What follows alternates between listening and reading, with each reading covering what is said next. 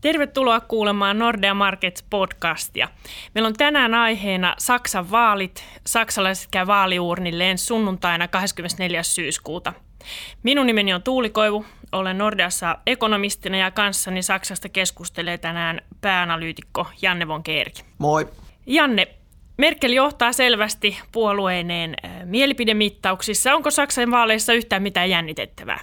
No kyllä se asetelma aika paljon ainakin muuttuu siltä kannalta, että jos ajattelee, että, että sinne tulee uusia puolueita parlamenttiin, että Saksassa on 5 prosentin vaalikynnys, ja, ja tota, nyt on ainakin kaksi uutta puoluetta ylittämässä tätä vaalikynnyksen, eli vaihtoehto Saksalle AFD ja sitten liberaali FDP-puolue. Ja tämä ei ole, että jos puolueiden määrä kasvaa, niin se tarkoittaa sitä, että parlamentti on hajaantuneempi, suurten puolueiden kannatus on pienempi edellisiin vaaleihin verrattuna, että, että vaikka Merkel näyttäisikin voittavan, niin he mahdollisesti kuitenkin menettävät, tai hänen puolue mahdollisesti menettää paikkoja. Eli koalitiota tarvitaan ja koalition kokoonpano todennäköisesti muuttuu. Eli Merkelin osalta onko tässä kyseessä jonkunnäköinen torjuntavoitto?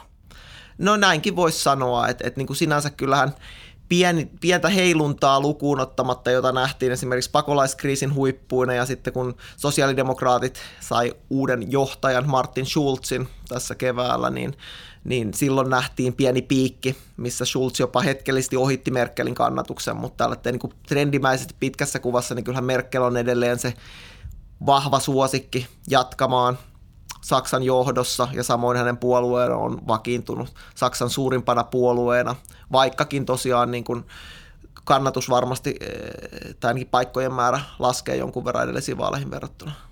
Niin kyllähän Saksan politiikka on ollut aika kiinnostavaa tänä vuonna. Ensin tosiaan, niin kuin mainitsit, niin Martin Schulz tuli Euroopan parlamentista mukaan ja sai aikaan aikamoisen kannatussiirtymän hetkeksi ne sosiaalidemokraateille. Se johto näyttää tai se veto näyttää hiipuneen. Ja toinen puolue, joka on tämän vuoden mittaan hiipunut, on tämä vaihtoehto Saksalle, eli, eli populistipuolue.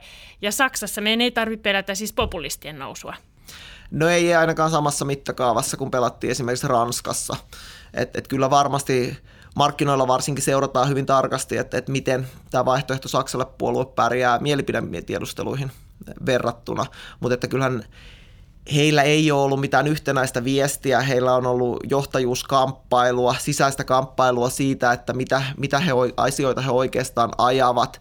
Puoluehan on käytännössä muuttanut linjaansa aika pitkään siitä, että mihin, mihin, mihin keskitytään, että esimerkiksi eurosta lähteminen ei ole enää siinä kampanjassa se, se niin kuin keski- tai pääargumentti, mikä oli silloin joskus, kun tämä puolue perustettiin, että tämäkin on vaikeuttanut heidän, heidän niin kuin suosion nousua. Toinen tietenkin se, että pakolaiskriisi on, on ainakin hetkellisesti rauhoittunut, joten sitä kautta ei tule kannatusta.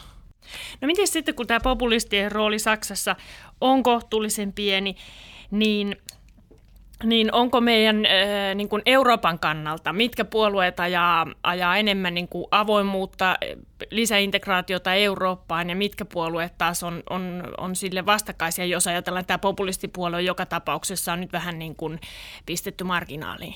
No näistä puolueista, jotka niin kuin mahdollisesti osallistuu hallitukseen, niin kaikista positiivisemmin syvempään Euroopan integraatioon suhtautuvat sosiaalidemokraatit ja vihreät, vihreät kun sitten taas – Merkelin oma kristillisdemokraattinen puolue on jonkun verran varovaisempi. Hekin nyt varmasti tulevat avautumaan integraation suuntaan, mutta ei yhtä vahvasti.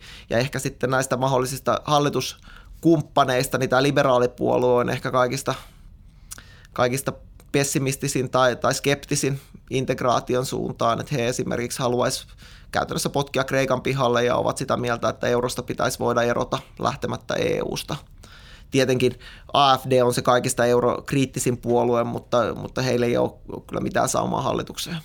No mitä luulet nyt, jos sunnuntaina liberaalit saa ää, mielipidemittauksia selvästi suuremman kannatuksen, niin, niin nouseeko Kreikan tapaus uudelleen rahoitusmarkkinoiden otsikoihin ja maanantaamuna herätään jonkunnäköiseen eurokriisiin? Ilmeisesti ei kuitenkaan. No mä luulen, että se nousee otsikoihin varmasti hyvin nopeasti, kun tiedetään tämä linja, mutta että jos on kuunnellut FDPn liberaalien kampanjaa niin, ja, ja ajattelee järjellä, niin en usko, että he tekevät siitä hallituskysymystä. En, en myöskään usko, että markkinoilla nähdään mitään, mitään kriisiytymistä siinäkään tilanteessa, mutta että se, että jos, jos se pääsee kuitenkin hallitukseen, niin kyllä se tarkoittaa, että, että Saksan eurolinja tulee olemaan jossain määrin suppeammin avoin lisäintegraatiolle kuin että jos, jos FDP ei olisi mukana hallituksessa. Nyt kuitenkin näyttää sille, että mielipidemittauksissa kristillisdemokraattien ja tämän liberaalipuolueen yhteenlaskettu kannatus ei aivan riitä vielä, vielä enemmistön muodostamiseen, niin kuka sinne tulee sitten kolmanneksi puolueeksi, jos liberaalit tosiaan nousee hallitukseen? No silloin se, se mahdollinen koalitio olisi, että sinne otettaisiin vihreät mukaan. Eli, eli näillä kolmella, jos olettaisiin, että niillä päästäisiin enemmistöön.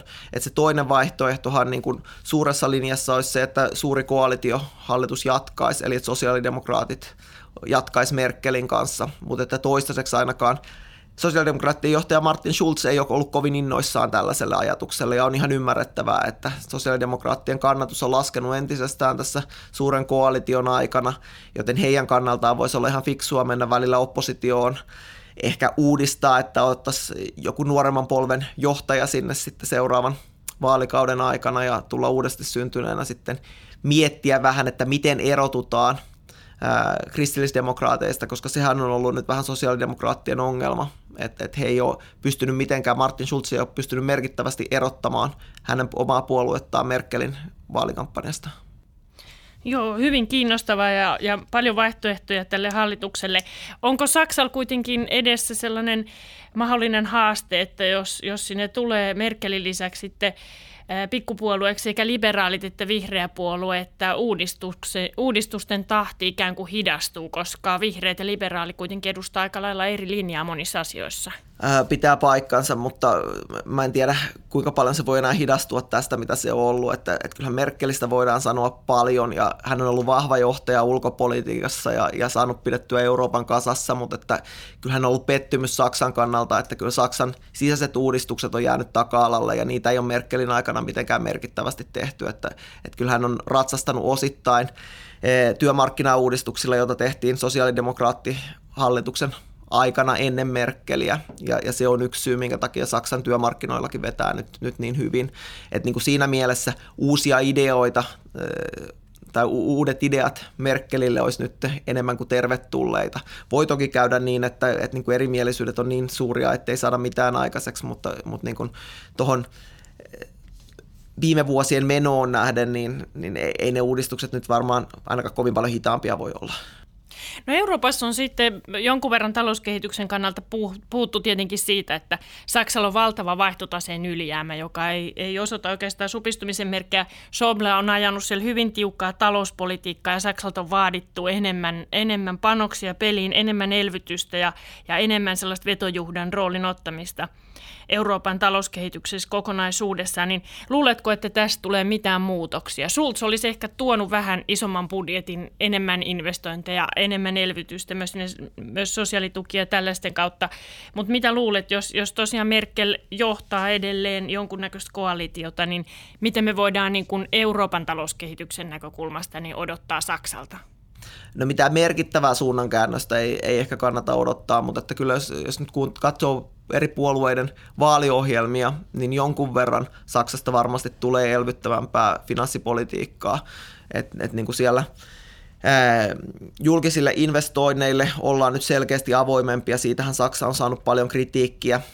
Jopa Schäuble vähintäänkin haluaa pitää ne nykytasolla, mutta että, että todennäköisempää on, että niitä tullaan jonkun verran lisäämään.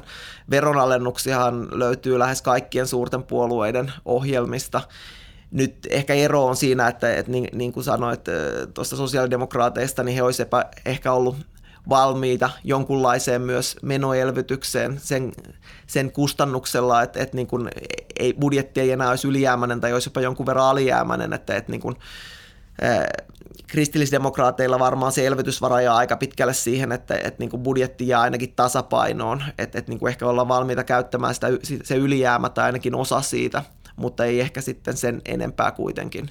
Nythän Saksassa se finanssipolitiikkahan keveni jonkun verran pakolaiskriisin seurauksena, että siihen oltiin valmiita, mutta että kyllä nytkin selkeästi linja on hieman muuttumassa. Toki sitten riippuu, että, että jos liberaalit on hallituksessa, niin paino on enemmän veronkevennyksissä jos vihreät on hallituksessa, niin silloin ehkä enemmän julkisissa investoinneissa ja, ja niin kuin meno julkisen kulutuksen puolella. Mutta pientä, pientä tukea Saksan kautta talouskasvulle on varmasti tulossa Euroopan tasolla. Ja, ja Saksan talous tietenkin laajemmin porskuttaa, firmat porskuttaa, tapahtuu uudistuksia tai, tai ei, ja sitä kautta Saksan rooli EU:ssa ja, ja euroalueen talouskehityksen veturina on iso. Miten sitten Euroopan integraatio? Paljon on puhuttu siitä, että Macron tuo mukanaan oman ohjelmansa ja hän on luvannut kertoa siitä jälleen jotain uutta sitten heti vaalien jälkeisellä viikolla. Ähm, mitä odotat, että Saksa tähän Macronin huutoon vastaa? Lähteekö Saksa oikeasti ajamaan ähm, lisää valtaa Brysseliin ja lisää valtaa euroryhmälle ja lisää integraatiota, vai toimiiko Saksa edelleen jonkunnäköisenä jarruna sille, mitä Ranska ehdottaa, niin kuin viime vuosina on nähty? No kyllä Saksalla on kovat paineet olla, olla niin kuin nyt avoimempi lisätoimille siinä mielessä, että Saksa on pitkään argumentoinut, että ensin tarvitaan niitä talousuudistuksia ja sitten voidaan yhdentyä lisää. Ja nythän Macron on Ranskassa toteuttamassa tätä. Macronin linja, niin kuin esimerkiksi Junckerin linjapuhe tässä, niin siellähän on tai se mitä Macronin linjasta tällä hetkellä tiedetään, niin sieltähän on ne kaikkein ehkä kunnianhimoisimmat liittovaltiokehitykset tai, tai yhteiset velkakirjat, tällaiset elementit jätetty pois. Et Saksa varmasti haluaa pitää siinä rinnalla säännöt, turka, tiukan finanssikurin ja tosiaan vaatimukset näistä rakenneuudistuksista, mutta että siinä määrin kun Ranska joustaa näissä, niin Saksa on varmasti avoin vahvistamaan EUn roolia ehkä jonkunlaisen yhteisen budjetin kautta, yhteisen valtiovarainministerien kautta ja, ja niin kuin tiuke, tiiviimmän rahaliiton puolesta, mutta että ehkä ei kannata olettaa, että tästä hypättäisiin suoraan mihinkään liittovaltioon tai sen tyyliseen, mutta, mutta eteenpäin on ihan realistista ajatella, että mennään. No loppuu vielä veikkaus. Meidän vaaliveikkaukset on viimeisen vuoden ajan mennyt säännönmukaisesti pieleen enemmän ja vähemmän. Ähm, mitäs Janne veikkaat, mikä on, mikä on Saksan tuleva hallituskoalitio ja miten maanantaja, mut, äh, maanantaja mun markkinat siihen reagoi vai reagoiko lainkaan? Ää, no mä luulen, että, että niin kun kristillisdemokraatit tulee muodostamaan hallituksen liberaali FDPn ja vihreiden kanssa, että, että en usko, että, että tulee niin isoa vaalivoittoa, että, että kaksi puoluetta riittäisi siihen markkinoilla ehkä lyhyen aikavälin reaktion kannalta seurataan tosiaan sitä, että, että miten tämä vaihtoehto Saksalle puolueessa menestyy. Jos siinä ei tule suuria yllätyksiä, niin luulen, että, että niin kuin vahvemmat markkinareaktiot on keskipitkällä aikavälillä, kun nähdään millainen politiikka Saksasta saadaan ja, ja, ja miten suhtaudutaan Euroopan tiivistämiseen ja, ja niin kuin maanantaina ei sitten tässä skenaariossa nähtäisi mitään kovin suuria markkinaliikkeitä. Selvä juttu. Näillä tunnelmilla ja odotuksilla lähdetään Saksan vaaleihin ja katsotaan ensi viikolla, että mikä oli tulos ja sitten vähän myöhemmin, minkälaista politiikkaa siellä lähdetään ajamaan ja minkälaisen roolin Euroopan talousveturi ottaa. Kiitos paljon, moi. Kiitos.